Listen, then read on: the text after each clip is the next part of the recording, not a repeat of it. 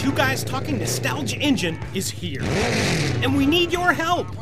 Two Guys Talking has begun stockpiling reviews of great, classic movies, and we want to know what you want us to review. Access twoguystalking.com now and tell us which classic movies on DVD and Blu-ray we should put into the Two Guys Talking Perspective Review crosshairs and help us fuel the internet's best repository for engaging, nostalgic feature film reviews. Access 2GuysTalking.com and click any one of the Nostalgia Engine pictures. Tell us which movies you want right now! Action, horror, comedies, even the occasional rom com. Access 2GuysTalking.com. That's the number two, GuysTalking.com. The Nostalgia Engine. Ride in nostalgic style while you listen. 2GuysTalking.com.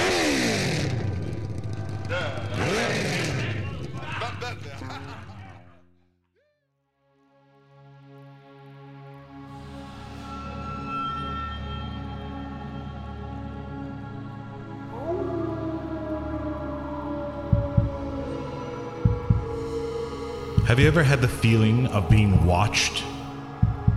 Hidden eyes following you, a cold chill crawling up your spine, the hairs on the back of your neck standing straight up. Do you know what that is?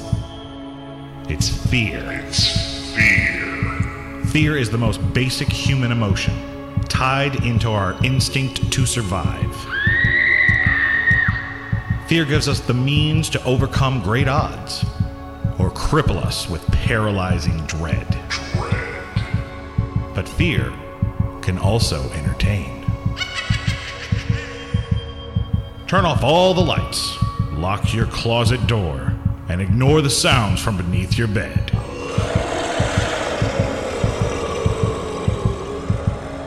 It's time for Two Guys Talking Horror. Life is not always a world of wine and roses.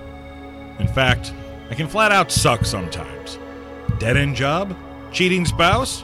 Life threatening medical diagnosis? No matter what problems you face, you know that there's a way to escape for a while. Entertainment. Film, television, books, all are used to retreat from the real world for a short time.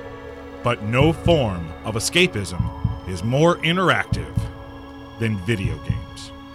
With the ability to transport us into far off worlds and drop us into our darkest nightmares, video games give us the ability to navigate our own, sometimes twisted destiny without fear of repercussions or feelings of guilt. And horror video games give us so much more. Grab hold of your sawed off shotgun, don your blessed armor of power, and prepare to face your demons. It's time for two guys talking horror. Game over. a review of video games involving survival horror. Oh, ladies and gentlemen, I'm your host, Nicholas J. Hearn. And I am Diesel Adams, your co host for the evening. Yes, Diesel, I am so glad that you're here. Uh, I, I want to let everybody who's listening know uh, Diesel and I go way back. We have a uh, friendship that has lasted uh, well over a decade. My brother from another mother, Diesel and I have faced life and death together. we, we, actually first met when uh, we, we were both working for the same security company, a Right. nightclub. Yes.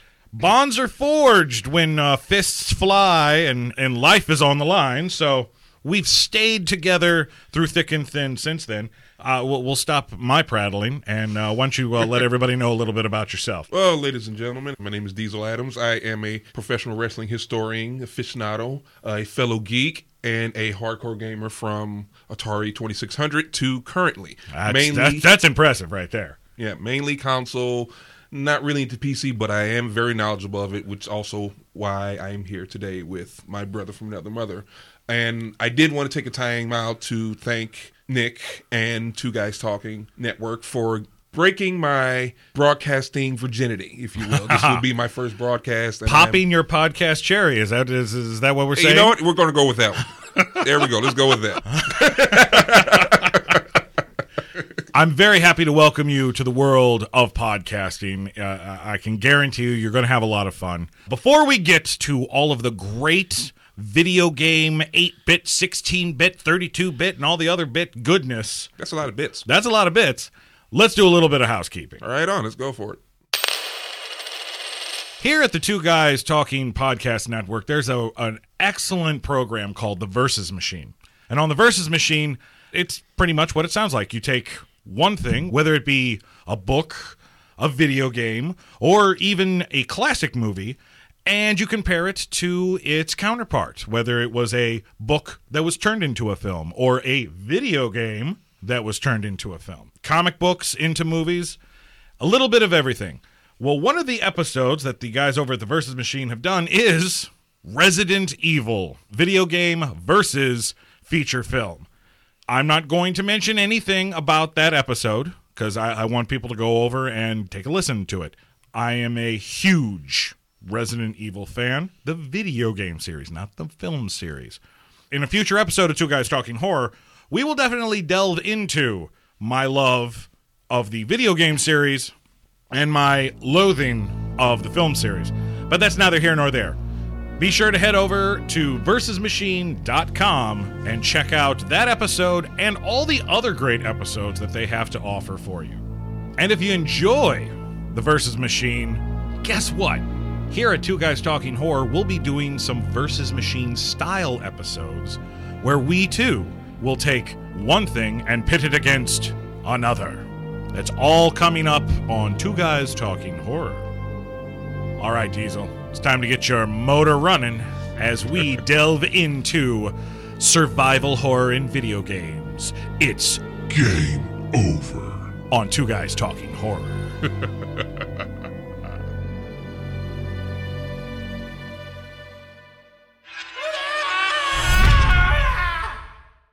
The golden age of gaming.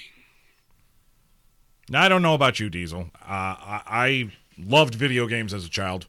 Of course. Uh, I uh, I was fortunate enough to have an Atari. I had a regular Atari. Nothing fancy, nothing uh, nothing super about it. Uh, a little uh, little Pac Man, a little Donkey Kong. I did not play any horror games on my Atari. Hmm.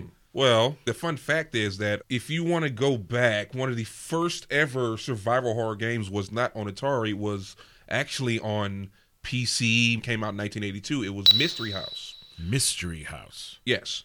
Atari actually, I would say, about a year later, created Haunted House. And what a lot of people don't know is that they also put out a Texas Chainsaw Massacre game and a Halloween game on Atari 2600, which is probably the system you own, which is pretty much the system everyone else owned. I did not start playing any sort of horror video games until I got my Nintendo, my NES, the Nintendo Entertainment System. I want to go further into the Nintendo NES era that more people are more commercially familiar with, like uh, Ghosts and Goblins. I'm pretty sure y- you played that as well. We've all got fond, very painful memories about that game. You know, you're a knight, you're trying to rescue a princess, and you're fighting all types of demons, ghouls, and the boss at the end of the game is Lucifer. Unfortunately, I never got a chance to get to Lucifer. The game is just that brutal. Yes, Ghosts and Goblins. I don't even think I ever got out of the graveyard on that. It was you're hit twice. Boom. The first hit they take away your armor. Second hit you're dead. the furthest I got was the third level, and that was I think I was really lucky that day. Either way, that game was a very gloomy. It was gloomy. It was you know you felt like okay, I am in the middle of monster killing. Oh yeah, I mean there there are zombies popping up, skeletons, bats, ghosts. I mean there's everything coming at you. Yet you can't get very far. It was extremely frustrating. Me, I'm I'm one of those types of guys that if I get too frustrated over a game, You're done. I'm done. I'm done. I enjoy a challenge, but when it becomes too challenging, I got other things I got to do. I've got other th- other things I could be spending my time on. So if if a game is too challenging, I kind of walk away from it. And as a child, Ghosts and Goblins was a hell of a lot harder than, let's say, oh Pac-Man or Super Mario Brothers, Yeah. or even even uh, Duck Hunt. Duck Hunt, I can figure out. You point a gun, you click the you shoot the gu- you shoot the damn ducks. I get that. Now, if you want to go with brutal, my actual memory of one of the more brutal games, which I believe, no, I never finished it. I had, I didn't finish it until I got into my adult years. That was Friday the Thirteenth on NES. That was very, very brutal. You were a group of counselors, different type of counselors, and you had to hunt Jason as you progressed. You had to go around, rescue children, and pretty much stop yourselves from being killed. Jason's hunting you along with other monsters, and you actually also fight Jason's mother in that game if you find her. And as you progress, it's it gets so much harder, Jason, so much faster, and that was brutal to me. I remember Friday the 13th. I'm not going to say I have fond memories of that game. You're at Camp Crystal Lake.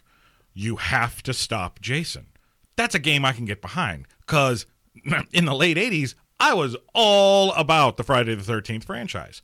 So, of course, I'm playing this game. And this is a game to where you can't, you, you could pause it, but there, there was no save. There was no save and continue. These were the days where I would have my Nintendo on for an entire weekend straight, but turn the TV off Yep. to to to fool my mother into thinking, "Oh, I stopped playing video games. It's okay, mom." this was another game that infuriated me because you couldn't figure out what to do. It's not like today where you go on the internet and get a or there's walkthrough. or there's a icon saying, "Hey, go that way," or Right. "Go this way." Uh, Back then, your your best bet was Nintendo Power, and guess what? Not everyone got it. Not everybody could afford to go out and buy a magazine every month to get uh, codes and clues. and Nintendo Power took what three months to get whatever you needed, but Oh yeah. And the worst thing about it is that this is not the only game that Nintendo put out that was based off of a popular movie franchise. Nightmare on Elm Street. I've never actually got a chance to play that. That is one. a horrible game. it is a horrible game. Is it I- it is extremely bad. I played it- is that. it bad? It, it's really bad. The game compares to how bad the second movie was. Ooh. And that's bad because the second movie is considered the worst in the entire franchise. Yeah. And that's saying something because Freddy's Dead, the final nightmare, was pretty bad. Yeah. But yeah, yeah, horrible, horrible for Nintendo to do this to us by giving us giving us something that w- we want, but not giving us what, What we we, want. Exactly. Well, since we're on brutality and terrible, well, I can't say terrible because we all love it. Castlevania, 1987. Now we're talking. We're we're talking about a game, not only a game, but a franchise of games, especially at least for the NES. Oh no, it's That- it, it branched over. I, I I know it did, but I'm talking about the glory days, my fond memories of the NES games. I remember Castlevania. Now Castlevania was was my game. It was the epitome of everything that we loved about horror at that point in time. all the monsters. You had the classic stuff. It was also right around the same time that the film like Monster Squad had come out that had all right. of the Oh, classic you're right. it had the classic Universal monsters. So you're a kid, you're growing up, you love Monster Squad, and then you've got Castlevania where you're actually going up against those classic monsters. Of course you're going to fall in love with this game If you can finish it. if you can finish it. Yes. I actually finished it as a kid, and I'm telling you, it took me, uh, I do believe, it took me eight hours. Really? eight hours to go through because as you progress through you when you got to about the last four bosses were in this order. It was medusa frankenstein and the hunchback death. Oh yes, the Grim Reaper. and dracula. When you got to the level of frankenstein and the hunchback the way it worked with your uh, hit points and you know you get hit by a monster it takes down one little bar. Right. but when you got there regardless of what monster hit you if it was a lowly one it took off three bars automatically so you're like okay your bar was about 16 bars okay So you had 60 by this time you had 16 bars. no throughout the whole game you have 16 whole bars uh, 16 bars of health But okay? you're remembering this a hell of a lot better than I am. oh yes i am. oh trust me eight hours eight hours of my life trying to finish that yes i do Okay, 16 16 bars. of health, and now you got you get there, and each monster now are taking three bars off of each hit, regardless of the monster, including your bosses. Hmm. And there was no continue with Castlevania, Yeah. so you get there, and then you get to the Grim Reaper stage. Each one now takes four hits. So four hits, that's it. End of the level. That's it. You're dead. And then Dracula, four hits. Eight hours of my life. I won't say gone because when I finally did it, I took such a big, huge sigh of relief, and I went and bragged to everybody I knew. I beat Castlevania, and you didn't. But Well, you definitely rub that in my face. I never beat any of the Castlevanias. oh, Again, it, they, they were great games. I have fond memories of the first three that were on NES. Never was able to beat any of those because, again, I love a challenge, but when it becomes too repetitive of a challenge, I, I move on to something else. They kept going. Like Oh, yeah, Super Castlevania, Ca- Dracula X, Every every Nintendo platform ended up every um, creating a, a another version. uh, Sega Genesis had Bloodlines. They had some on the Game Boy. It continues on majority wise in on the Nintendo DS lines, but the more recent ones are, which is still considered the greatest one, is Symphony of the Night, where you're Dracula's son. Alucard. Yeah, you play as him, and that's still considered one of the greatest ones. Then there's Well, that's not really more more recent. That was that came out for the first PlayStation. yeah, yeah, yeah. You're So right. you're talking late '90s. yeah. Well, then more recent would be uh, That was the last one I played. I haven't played anything since that one. After that, I, I gave up. It was like, nope, sorry. they had a few hits and hit, hits and misses, but the two successful, or the one successful one was the reboot, Lords of Shadow, Hmm. which was telling the origin of Dracula. Basically, that's who you are in the game. Which is different than the origin of Dracula that we know. But Yes. Vlad Tepes, all that, all that yes, good jazz. very ah, di- I see. very different, and they continue on in Lords of Shadow two, which I never actually got a chance to finish, but Hmm. I do say I will say Lords of Shadows is very good. Well, it's nice to know that a series, a franchise that I loved as a child back in the '80s, is still bringing some people enjoyment today, even though it's not me. Actually, now you can save it too, so you don't have to worry No, about that. no, we've got you can turn- saves. you can turn it off now. and, and we've got the internet to where you can cheat and get a walkthrough.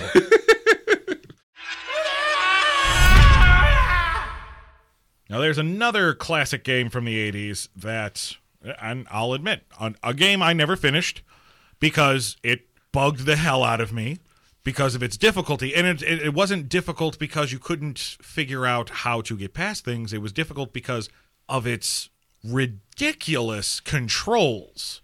And I'm talking about Maniac Mansion. This is a game that was created by Lucas Arts.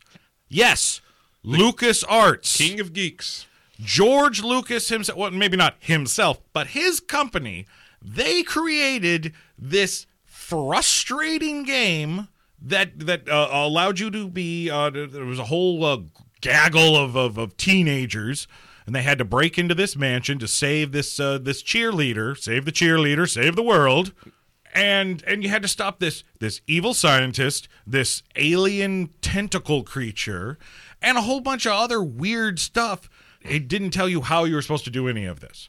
And I remember playing this game and never getting off of the first floor. I just kept on getting shoved into the dungeon over and over and over again. And I'm like, what the hell is the point? To me, Maniac Mansion was the very first, as I think about it now, very first foray into survival horror gaming. Because I can see that, yeah. Yeah. You had teenagers from pre- from that time from each demographic. You have your stoner surfer, you had your jock, You had the nerd, the cheerleader, Yeah. the rock punk girl. Yeah. Yeah. Yeah. And you know, and they were in this mansion to find the as you say, save the cheerleader, save the world, save his girlfriend from the mad scientist. Right. And they had very kooky creatures. And the thing that was scary that I remember I was scared about was there's a room and there's a key in this guy's hamster cage. Okay. Aha. And the thing was, in order to get the key, you had to take the hamster out. But the minute you touch the hamster, he gets mad. So you had to figure out a way to get him out of the room long enough to get the hamster, get the key, and keep going. That's how you kept progressing. That's where a lot of people got stuck. Well, it sounds like this guy's got some serious issues to work out because I, I I don't know if I'd actually kill somebody for stealing my hamster. Well, he was kind of I'd a- be very upset.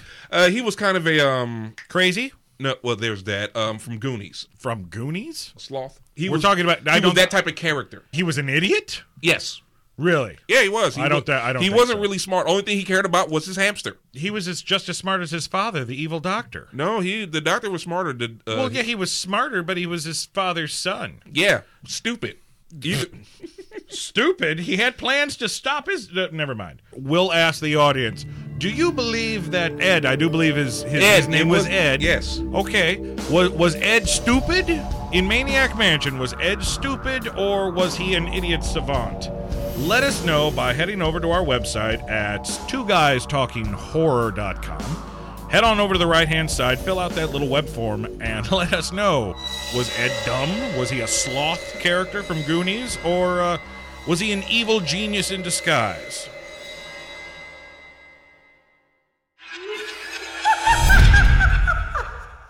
The dawn of survival horror. I'm sure everybody listening who enjoys video games knows exactly what Resident Evil and Silent Hill are. So I'm not going. We're, we're not going to waste any time talking about Resident Evil or Silent Hill. No. because that's an those those are separate episodes already right there. But be on the lookout. Two guys talking horror will be doing full on episodes about both Resident Evil and the Silent Hill franchises. So we're not going to talk about them here. We all know they were great games and they revolutionized survival horror. We want to talk about some of the games that might have slipped through the cracks for regular gamers. Clock Tower for PlayStation 1, where you had to run from the big Scissor Man, who was. A scissor Man, Yes, he literally walked around. He killed you with a huge pair of hedge clippers. very similar to Pyramid Head from Silent Hill, who, walked around with a giant cleaver that, Yes. that would. Whoa, yes, that's but he creepy. but instead of a pyramid head, he was literally just a blue man, but all black. So a big he was a giant bruise, Yes. running around with a pair of giant scissors trying to kill you. yes, yes, it very much so. Um, Scary. That's scary enough as it is. System Shock 2 for PC. It's more of it, it kind of takes a tone of like Space Odyssey 2001. Mm-hmm. You're in space and an evil AI that has taken over the ship is trying to kill you. So Hal gets a video game. Yes. Damn it. Yes. That's considered one of the greats of of survival horror gaming, even still to this day. Alone in the Dark, the series, which loosely uh, became a film. Oh, oh, you mean that wonderful cinematic adventure starring Christian Slater Yes. and and Tara Reid? Yes. Where we were supposed to believe that Tara Reid was a scientist. Hmm, Oh, yes, very much so. Yes, I, if, if I'm correct, you know what? That film should have got an Oscar. That's what's scary. Please tell me that the video game was better than the movie. We're just going to move on now. Fair enough.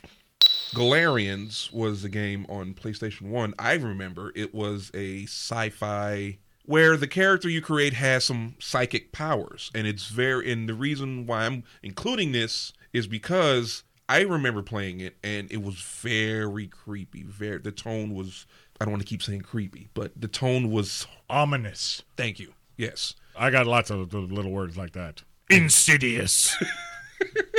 Nerve wracking.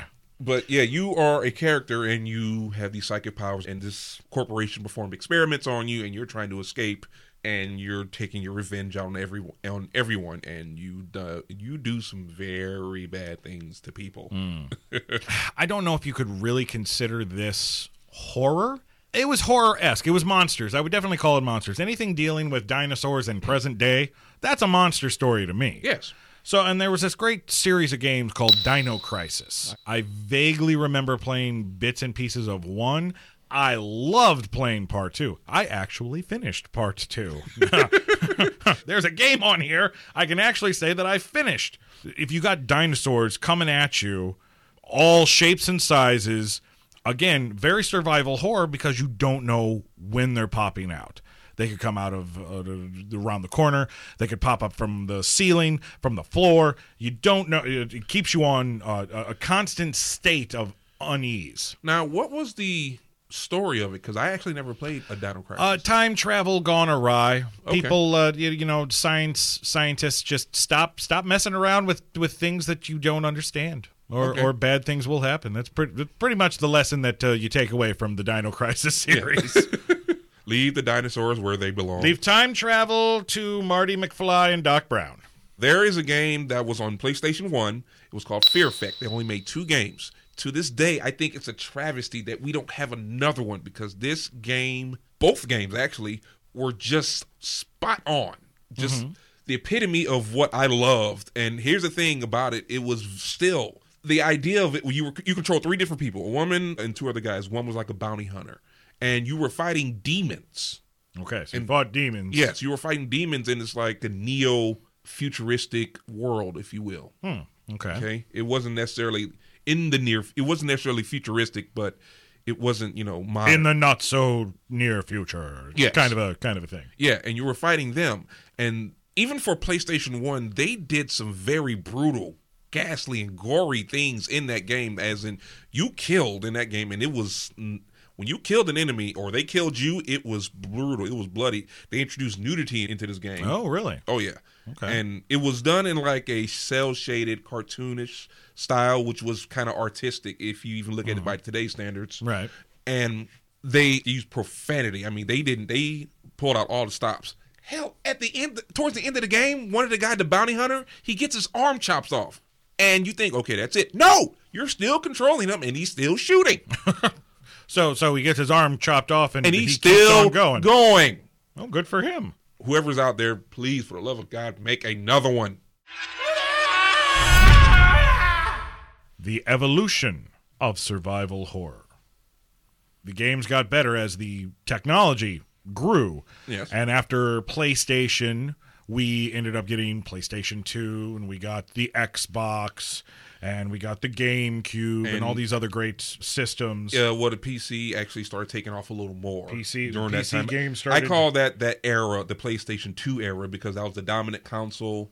But it was really, you know, PlayStation Two, Xbox, the debut of Xbox, Right. GameCube, PC. You know, that's when those. Well, four, even the games that were going for PC would get converted to be able to be played on the Yes. PlayStation 2 and vice versa, things like that. yes, So there were a lot of great games that came out during that era. A lot of ones that I remember. There were some I played. There were some I played. There were some I didn't play. There was Eternal Darkness that came out on GameCube. That was still today. People love the story, and it, here's the, the thing about this one is that people thought the game was broken.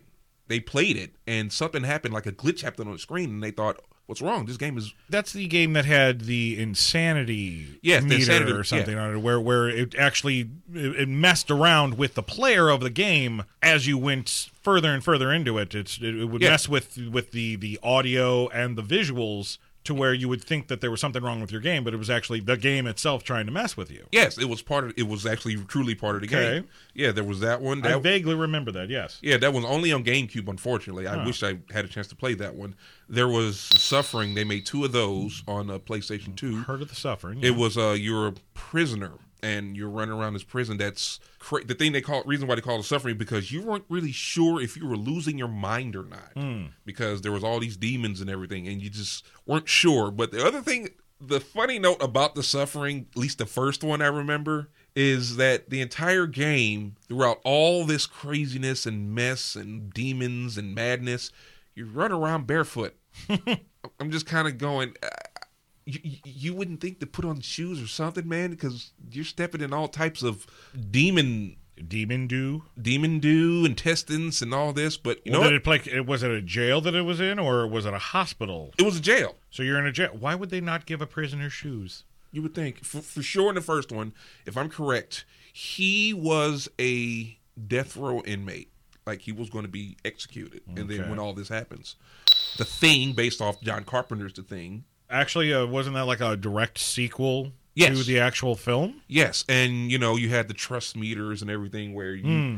you were controlling different people, and you know you could had to figure out if you can trust one another. See, now that's a game that I, I'm, I'm sorry that I missed out on because I love John Carpenter's The Thing, and if the game could capture even half of the creepiness Actually, of the it, film, it, did, it, I would did a love good job of doing that. It did, it really did. It's one of those ones. I might have to hunt that one down then You might have to because yeah. I still have my uh, my PlayStation. yeah, you yeah. It's some I would I would definitely go after. Another one that was one released on consoles. It was only on PC, and I put this in here not because of the survival horror aspect, but of w- how well it adapts to the source material. American McGee's Alice. It's Alice in Wonderland, but it's not the Disney one. It's legitimately more so with the original book. The Lewis Carroll novels, the Yes. Alice in Wonderland and Alice with the Looking Glass. Yes. Okay. It's very it's it's extremely twisted. It's very much more that way. Now later on they released a sequel called Alice's Madness. I mentioned that one based off the fact that, you know, it's just very creepy and it's very dark. So I say it belongs in there based off of that. To keep going with some that I have actually played, there is a series called Siren. I'm going to warn you now. It's terrible. Ridiculously terrible in every single way possible. If you could see my face and mannerisms, you can understand the vein popping that's happening right now. So, so are we when we say terrible, is it is it a, a bad game like you shouldn't play it at all, or No. are we saying it's terrible like oh No, my lord, it, it messes you If up? If you, this is how bad it is. First off, uh, me and my brother we were looking for a new game to play, and we saw Siren. It was on sale for three dollars, Okay, so sounds like sounds like a bargain. and we popped it in, and we couldn't get anywhere. We were completely lost, so we went to go search for a strategy guide at the same GameStop. The guy said, "Oh yeah, we got a strategy guide for it. One strategy guide for it. How much is it? Take it. Get it out of my store." okay, Literally. so so a three dollar game, a free strategy guide, and I still never finished it. But here's the thing about Siren, though, that it does do some good things about. It's it takes place in Japan. You don't need subtitles. It's actually kind of like the old Bruce Lee karate movies, the way they speak. okay, There are these creatures, and they're sort of zombies. They're kind of they're just really main. It's more so they went mad. This, this village of people that went mad. You take perspective of different people in the game and you have objectives mm-hmm. and it's not put together it's like pulp fiction it's not really put together to put put Pri- together out of order. Right. Okay. Okay. And some characters have weapons, some don't. Some characters you have to just get to a certain point. Some characters you have to do some killing. But the monsters, they some of them they have they have guns too. They shoot. You know, they're that's why I say they're not really zombies. But the thing that's good about the game, it does have a very good creepy atmosphere. Like I said, it takes place in Japan, in a village. It's always foggy and night in nighttime. The creatures make these horrific noises and sounds. But the thing that's also scary about it is each of the characters that you control. Like there, there's really no link to any of them. Uh, well, I don't. I'm not sure. I haven't finished it, but there is something I can't remember what they called it. But basically, in order to help navigate yourself, you could change your perspective and see from a monster's perspective from different ones. That just sounds weird. Yeah, because there was no map. So let's say you know you're standing here and you had to get to a room across the hall. Well, you hear some monsters, but you're thinking, okay, where are they? You push a button and it go- goes snow for a second, and then you you are literally in the eyes of a monster and. If that monster sees you, it's going to run at you. But if you even keep it at that perspective, you see the monster coming at you, and you see your character trying to scramble away, shoot, or something. Weird. All right. Yes. So that game was indeed creepy and it did capture a very good horror mood. But it just sucks.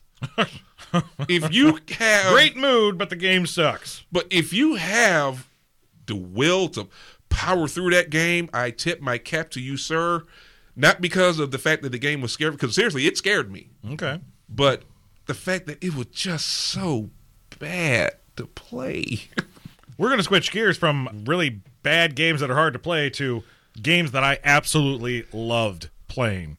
Anybody who knows me knows that I'm a huge Bruce Campbell fan, and anything from smart. the shop, yes, shop. If you're going to say it, say the whole thing. If you shop smart, shop S That smart. was actually a lead in for you. I, well, I don't need a lead in. I've already started talking about it. It's the Evil Dead, Evil Dead Army of Darkness. Anything Bruce Campbell did with the Evil Dead or Army of Darkness film series is absolute gold. And the great thing about it is he came back and he did video games. He voiced his own character. He voiced Ashley J. Williams with the boomstick and the chainsaw. He, he did it three times. There was a, a video game on the original uh, PlayStation. I do believe it's called Hail to the King. That game not so great. Started playing that, uh, it sucked. It, it literally it sucked. PlayStation 2 though had two great Evil Dead games. One was called Fistful of Boomstick.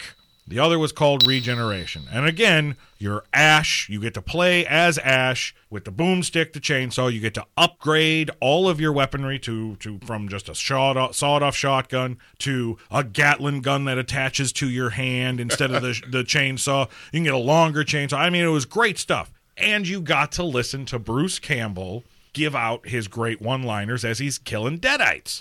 It was absolute joy. It's it. Those are two of the games that I still hold on to for my PS2. I will pop those in from time to time just for the hell of it because I need a Bruce Campbell fix.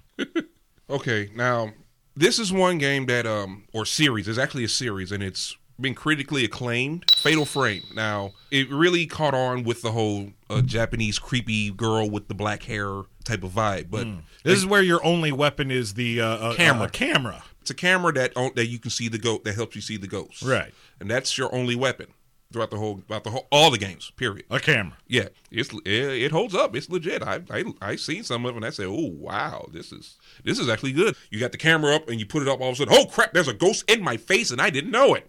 It does that. And you got to take its picture or else it's going to kill you. Yes. Wow. Yeah. Okay. Well, switching from supernatural ghosts and cameras to just plain out barbarism. Well, uh, and I want I want everybody to know that I'm not talking. We're not talking about the brutality of these games because, oh, I wish I could go out and shove a Crowbar up in somebody on top of somebody's head. Right. It's uh, th- that's where a lot of these horror and and a little bit more of the survival the survival horror games get a bad rap because of their violence factor and the gore factor and the fact that they are so adult, so rated R. And again, it's it's we're not playing these games because we we want to go out there and be roving maniacs and, and, and killing people up and down the coastline. If it's violence for violence sake, then No. no, that's that's uh, that is torture porn. But when the violence progresses the story, when there has to be violence to progress the story, Yes. there's Your more point- leeway because you're playing a video game. Remember, it's a video game. You shouldn't take it too seriously. Some people do. All right, Diesel, we are running a little bit long while we talk about the progression of survival horror in video games. We're going to take a short break, but we will be right back.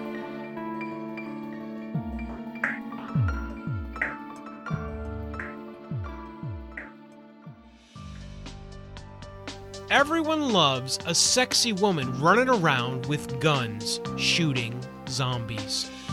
The only way people could love it more is if instead of it only being inside of a video game, Resident Evil, it was inside a feature film on the luscious, gargantuan silver screen. Don't miss the Versus Machine comparison review of Resident Evil, the video game, versus Resident Evil, the movie only from the Versus Machine. Don't get bit and head over to versusmachine.com. That's versusmachine.com.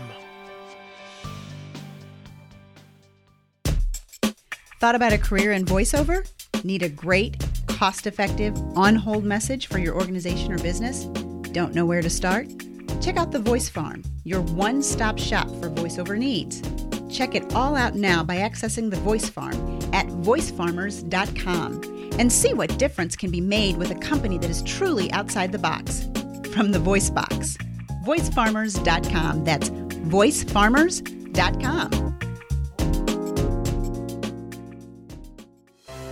Wouldn't it be cool if your advertising could last forever? It can with perpetual advertising. Here's how it works magazine, radio, and television ads are efforts that people might see or hear once and then they're lost forever. Perpetual advertising provides you with the chance for repeat exposure and replayability weeks, months, even years after it's originally inserted inside a podcast. So even if your advertising is included in a podcast years ago, those efforts are still impactful, providing you with true return on investment, real impact, thanks to perpetual advertising. Are you ready to change the way you and your company or organization advertises? Find out more and launch a unique perpetual advertising effort now by visiting twoguystalking.com forward slash sponsors. The Feedback Gauntlet. What podcast will offer you a hundred bucks cash to tell people what you think? There isn't another one out there. And it's time for you to tell us what you think right now. Check out twoguystalking.com forward slash gauntlet to jump into the Two Guys Talking Feedback Gauntlet. We're looking for feedback about any program we have on the Two Guys Talking Podcast Network.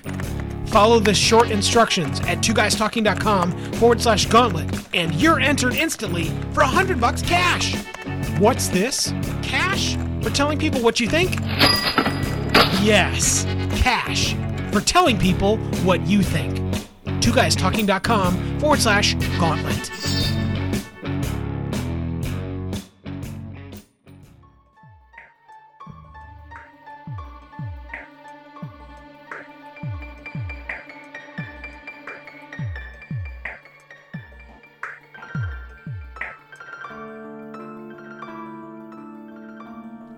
Welcome back, everybody, to Two Guys Talking Horror. This time we are going on a journey. A journey into the past, the present, and the future of survival horror video games. Game over. Survival horror of today. In recent memory, we've gone through PlayStation 3 and 4, an Xbox 360, an Xbox One. I, I can't even keep up with all the different consoles. I'm a creature of habit. I don't play games as much as I used to. Sadly, I, I, I've I unfortunately have other things that detract me from being able to sit down and really enjoy get get in the meat of a game sit there for a good five six hours and do nothing but conquer this level and conquer that level but I will say that sometimes I throw everything else away and I will immerse myself in a game and I will immerse myself until I get it done, damn it. And a lot of those are the the more current games of the next generation of systems. Well, one of the game series that is out now, and I'm putting this in this category because it does scare me personally, is the Demon's Souls slash Dark Souls series. Okay, so why does it scare you? Because the brutality of it not, well not necessarily brutality the brutal difficulty. And it does have a very ominous presence. You're dead. Mm-hmm. That's the thing. You're dead in the game you know. You're in a purgatory type state. There is no shiny light at the end of the tunnel. There is no real happy ending to these games. Mm. But the games scare me because of the brutality of it. The game just literally throws you down and says this is how you swing. This is how you block this is how you move. That's it.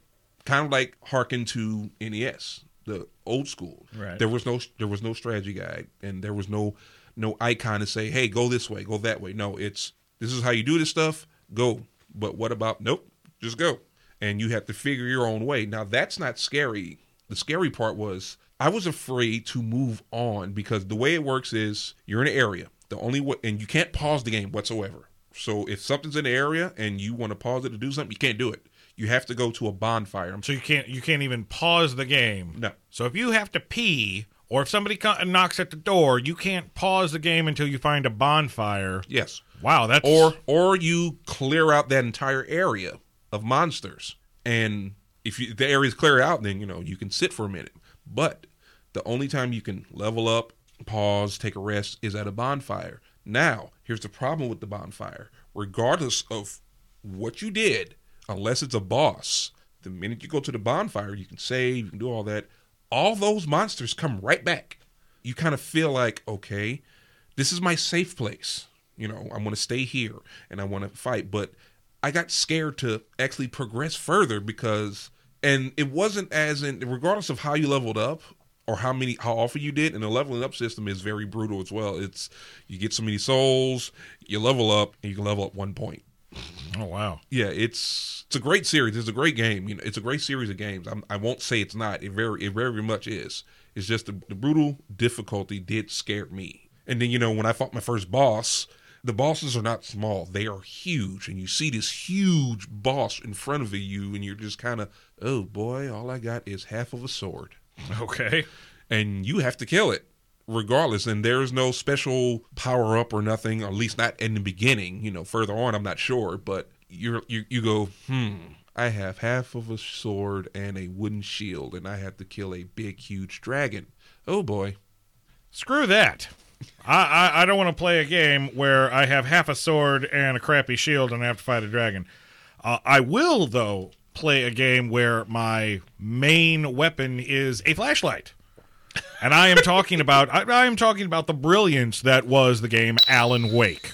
i don't know you were going there Alan Wake. Uh, first of all, you're a writer, so already your your main character is a writer. All right, I've, I'm I'm already digging him. He he's got writer's block. Oh well, I've been there. I know I know how that is. it has kind of like a to me it had kind of like a twin peaks stephen king. It, it was it was very Twin Peaks Stephen King esque.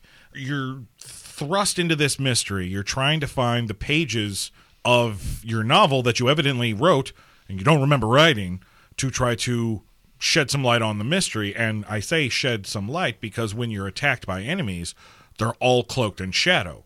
and you are required to shine your flashlight on them to get the shadow off of your attacker, or else you can't kill them at all. I found that the metaphor of shedding light on your problem, shedding light on your attacker to be able to defeat it, it was extremely well thought out. Uh, you don't get a lot of deep, meaningful stuff from video games. At least not the video games I play.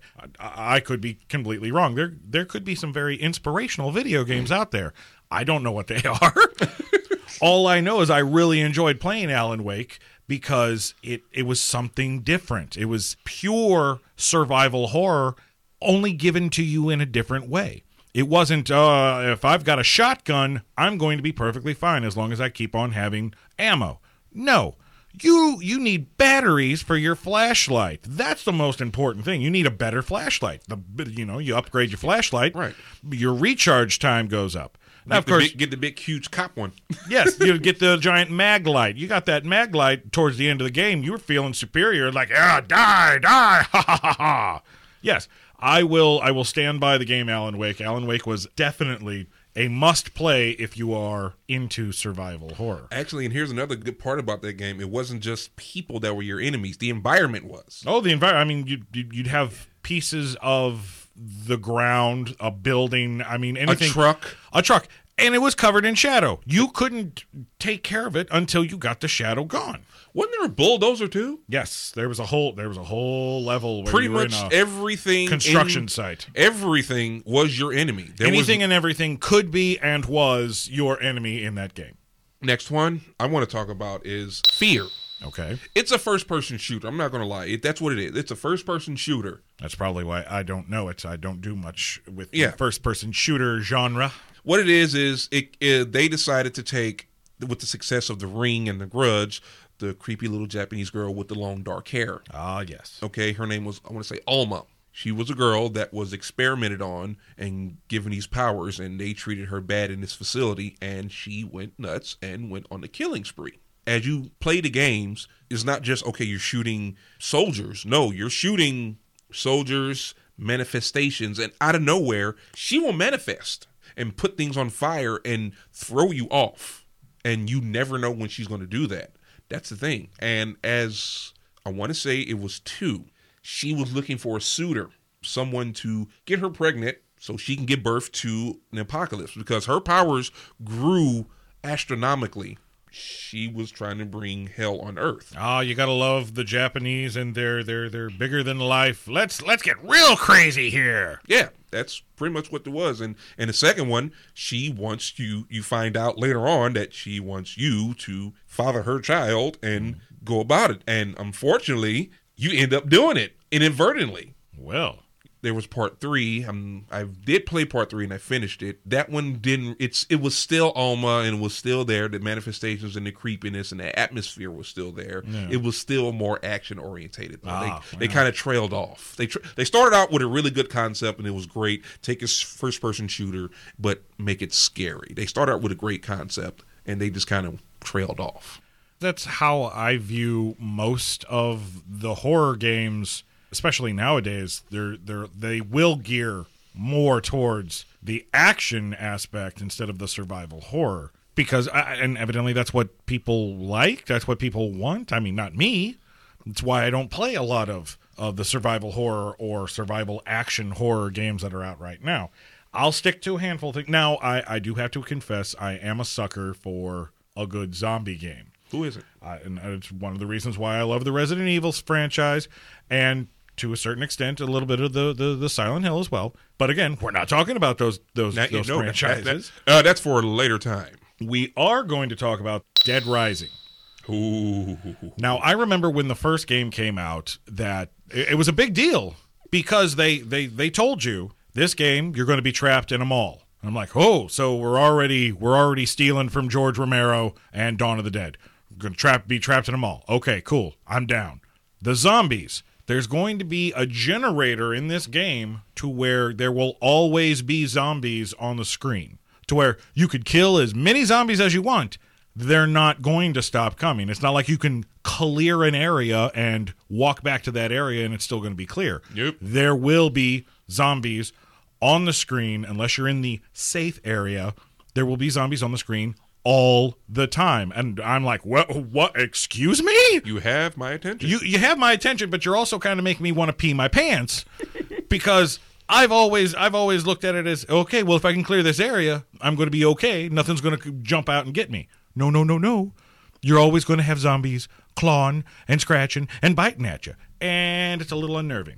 I could not get past. Uh, I I could only play the very first game for maybe 20, 30 minutes. Could not finish the game. I did, and the way it works is you have a time limit. Okay, help's going to be coming, and they had different endings to it. Mm. And the way it worked was, in order for you to get the best ending or a certain ending, you had to be and do certain things at a certain time. Had to be a certain place to rescue this person at this certain time. And if you didn't, you know, it, you're in. Regardless, the, the game was on the clock basically. Right, right. And you had to do that. Another thing I don't like. I don't like being on a clock. There should not be a clock where the apocalypse is concerned, okay? technically it wasn't apocalypse. Apocalypse has not happened yet. Oh, now, well, yes. okay. but the thing, but the thing about it is, you had to uh, rescue survivors, and that I, was I all, that vaguely also, remember that. Yeah. yeah, that that also contributed to your ending, the amount of survivors you rescued. Well, it was the the same thing, same pre- premise for the second one. The second one I played more of. The second one was a little bit grander, a little bit more. Uh, Again, action oriented, uh, also difficult as hell because of the rescuing survivors. These survivors didn't know what the hell they were doing. And that's why you never finished this first one because the second one they helped you more. Barely. That is true. I don't like incompetent side characters. Now, the other thing that also made it good to me was the fact that it wasn't just zombies you fought. You had to fight people who were just who just went crazy. Well, yeah, you also had that aspect. Yeah, yes. and just that- like, just like a good old zombie apocalypse. Yeah, you know, you had that aspect in in both and actually all three games too. And you know, you crafted your weapons. Pretty much almost anything was a weapon, but it had a shelf life. It wasn't like, okay, I'm going to carry around this katana blade forever and just slice through everything. No, you could Eventually, it'll break down. Yeah, and that was also part of the scare factor was the fact that yes, you have your weapon, it's a good weapon, but it's going to break. Right. So Right. I wouldn't overuse. always looking for another weapon. Yeah. Always on the lookout. For always have a something to backup replace on your- you, and you can only carry so much. And also, what you what what you were carrying, you had to carry food, you know, to get your energy back. energy. Uh, You know, so you were keeping other people alive, you were keeping yourself alive, and you were trying to progress the story. Also, call it guilty pleasure. Your screen was always full of zombies, so guess what? I'm going to have fun oh yeah. and kill lots of zombies. And that was actually another good thing, uh, a kind of a breakthrough in gaming was the fact that they were able to generate so many zombies on the screen at once, which has never really been done. Right. Right. Well, they just keep coming and coming and coming. Yes, yes, and that's also what was great. it's unnerving. It is very unnerving. Now, I will say this: I enjoyed this next game I want to talk about a lot more than I enjoyed playing De- the Dead Rising games. Telltale. They are this this great company that will actually put a video game out in chapters. And one of the video games that they put out was uh, The Walking Dead. There's two games, Two season one and season two. But unlike most things that you would think would be attached to the TV show, no, no, no. These games are attached to the comic book world. And i am a i am a huge follower of the walking dead comic book series. I, I enjoyed the tv series as well. But i've been reading walking dead since issue 10 so I, I've, I've stuck around for, for quite a bit so to have a game that takes place in the world of the comic book was extremely appealing to me. And the first season, the first season you you actually get to meet a handful of characters that are prominent in the ongoing comic book. But you're meeting them before they made their appearance in the comic book. So that was a nice little nod to all the fans. If you're a fan of the comic book and you play this game, you're going to enjoy it because we're going to give you something that you want to see. But the second game, the second game, you're playing a little girl, a little girl who has to fend for herself. And that, more than anything else I've played, that is unnerving because you're not a big, strong, strapping adult that you would think could take care of themselves in a situation if they have to. You are a child who really can only survive with their wits. And it makes the survival even more intense because you're making these decisions with her and you it was it was one of the one of the few games where I was emotionally invested in a character. That's how engaging the story was for both games. Emotionally invested in the characters that I'm playing and playing with and invested in the story. The thing about the Walking Dead series that is so great about it is your choices matter. Hmm. And the choices were not easy. You had Oh, some no. really hard choices. Like you felt like, what should I do? And then some of them you had to do it on the fly, just like that. Right. Yeah, you have you there's no waiting. You have to make a decision now or you're going to die. Yeah, and those choices carry over it's so much that season one, if you play season one, let's say you played on PlayStation 3 and then you play season two on Xbox 360, you're really losing out.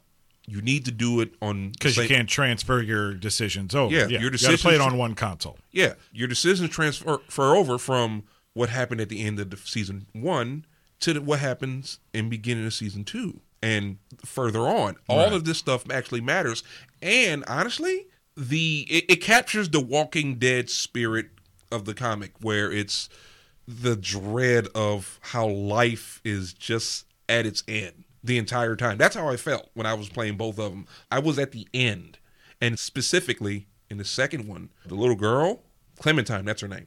She goes through some very rough things. I mean, things that a little girl should not even have to deal with, but she does. Choices she has to make. She makes them. And that's another scary thing. You thrust this child into this world and they have to make some of these decisions and you're thinking god i couldn't do that or i couldn't i, I couldn't imagine putting a child in this position but you have to make these decisions it captures that very well And I think it goes back to the the what you were saying about the essence, the spirit of the Walking Dead series. The spirit of that series is is that it's not about the zombies. no It's about survival. And sure, it just so happens that there are zombies out there and you have to survive them, but really you also have to survive uh, other people because it seems like when the world goes to hell, most people turn into the most evil and dark parts of uh, of their souls. When the chains are, are released, when you have nobody telling you that you can't really do that, some people will buckle down and just go full on savage. yeah Other people, it's all about your humanity.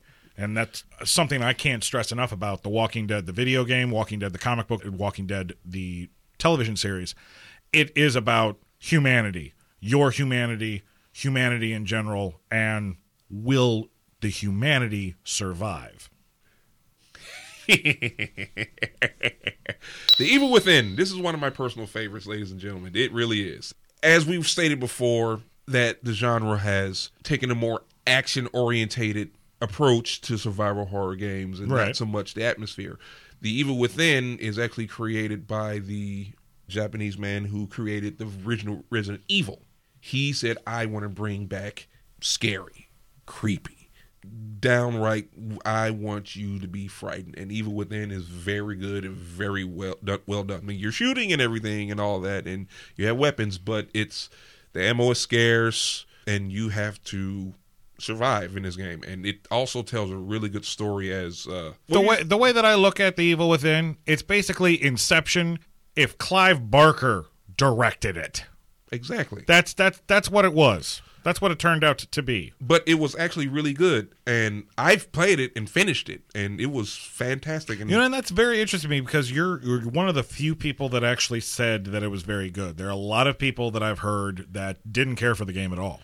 because the story never finished explaining itself in the game. The, what you had to do was you finished it and you go to the extras. There's these little statues, and you read the comments about the statues. That fills in every single blank and gives you your story right there. That's what they're missing. They a lot of people were just kind of going, "Well, we want you to explain everything." Well, it's all there. You have to look for it. That's also part of the wonder and mystery of it. Instead of just play it, okay, I'm done. That's it. No, ah. that's how See, you- I started playing it, and it's one of those games where it, I don't play video games enough. It's too complicated. I can't make all five of my fingers on each of my hand do something at once. I'm sorry. I watched the rest of the game on YouTube. There were there's some really great uh, because it was too there. hard. Was that it? It didn't wasn't scary. It wasn't scary. You didn't the game it. wasn't scary. You didn't I, finish it. I watched it. That's there was a couple of it. there was a couple of cool parts in there, but again, like I said, it was Inception done by Clive Barker. And guess what? I didn't care for Inception. Okay, here's another question though. Did it capture survival horror? Would you say that?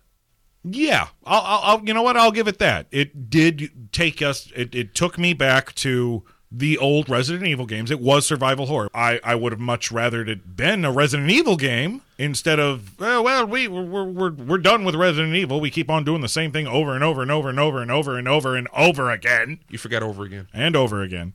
Let's do something a little bit kookier. Uh, okay. Uh, again, it had some good parts. I don't know. It could have been better. I've already established in this podcast already that if something is too difficult for me, I'm not going to waste time to keep trying over and over and over and over again. I've, I'm a busy man. I got things to do. Uh, it's It's as simple as that. and we're moving on. All right. A game that I did finish, at least the first one. That there's three of them. Dead Space. Dead Space. This, in my opinion, this is the game that brought back survival horror. Forget Evil Within. It's the first Dead Space. Now I know Dead Space 2, Dead Space 3, it, it more towards the action, but the first one. Dead Space number one. This is, this was it was as if I was on the Nostromo in Alien. it was like I was I was Ripley, only I wasn't Ripley, and there was more than just one frickin' alien. Dead Space frightened me. I don't know if I could say that a video game, and I've played a handful of really frightening video games. I don't know if I could actually say that anything frightened me more than Dead Space. And I blame you, sir. What did I do? You, I blame you because you were the one who first made me play the game. I, I, I'd get off work, I'd go over to his house and wait for my wife to get off of work. She'd pick me up, so I'd have like a two hour, two hour window of just nothing to do. So we'd sit there, we'd talk, but most of the time he's playing a video game, and he, he Dead Space comes out and he's playing that. Oh, oh, oh, you got to play this game. I'm like, oh, really, really? Is it good? And he's like, oh, ho, ho, it'll have your attention. So he puts a controller in front of me, and we start. I start playing, and it's it's easy. You're kind of explaining how things are going. You're on this ship. You're go- you're going to this derelict ship.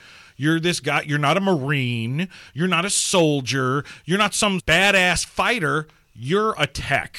You're an engineer. You're technically there to help fix this derelict spaceship, and you're also trying to look for your your missing wife. Okay, so you have no special skills except for to cobble things together. Your weapons are your tools to fix things. Okay, great. I'm going to kill this alien with a screwdriver. so we start playing this, and then he turns the lights off. I'm like, what? What's going on, man? Why do I have to? Why do I, why do I have to play this game in the dark? Oh, trust me, trust me. It, it adds it adds to the mystique. So I'm playing this game. It's dark. I'm like, hmm. Well, there lots of strange things happened on this. Oh my god!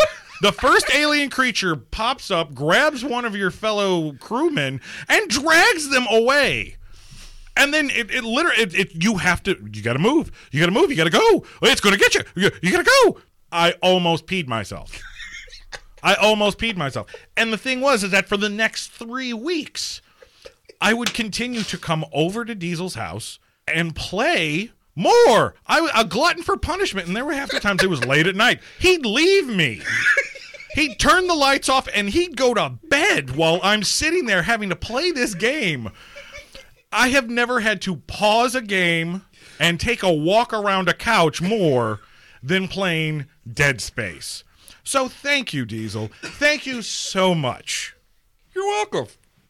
And that's the interesting thing about, and for me, and it sounds like for you as well, video games stretching back either a few weeks to you know a few years as as children.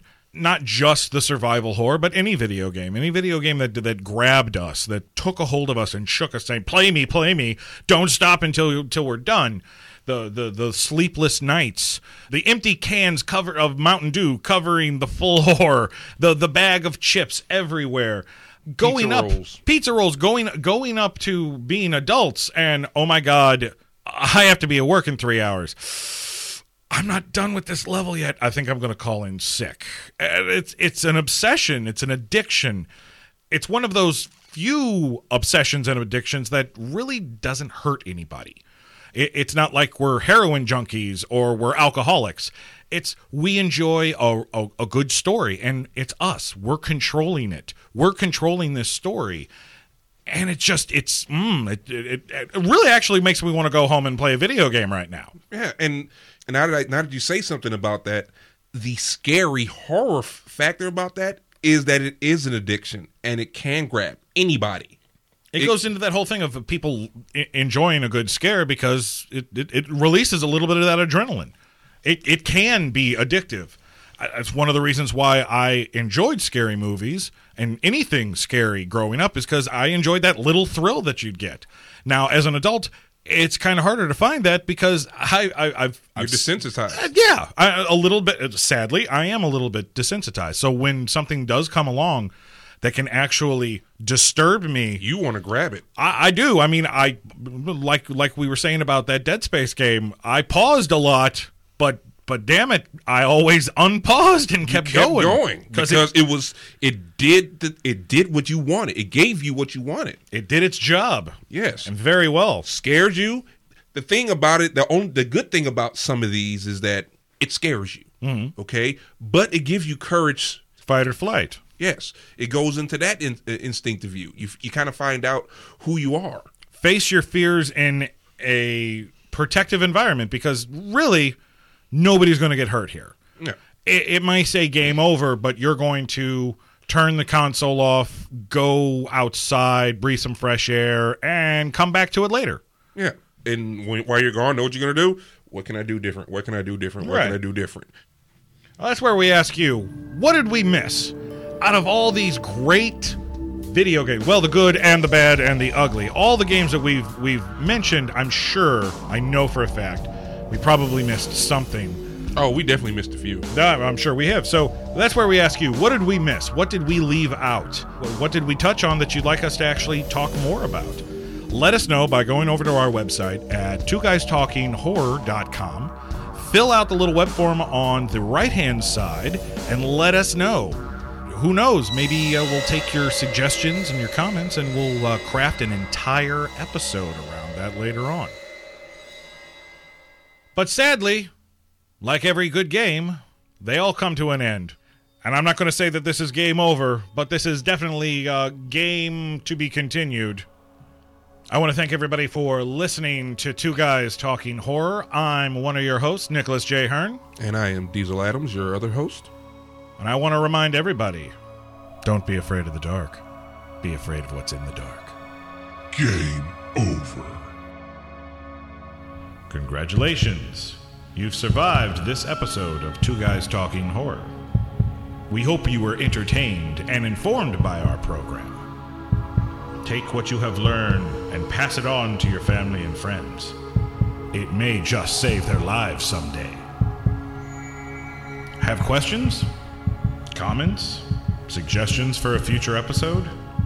Visit our website at twoguystalkinghorror.com. Click anywhere on the right hand side and fill out our short web form. It's the easiest way to interact with the hosts. Beware of monsters, creatures, and all things that go bump in the night.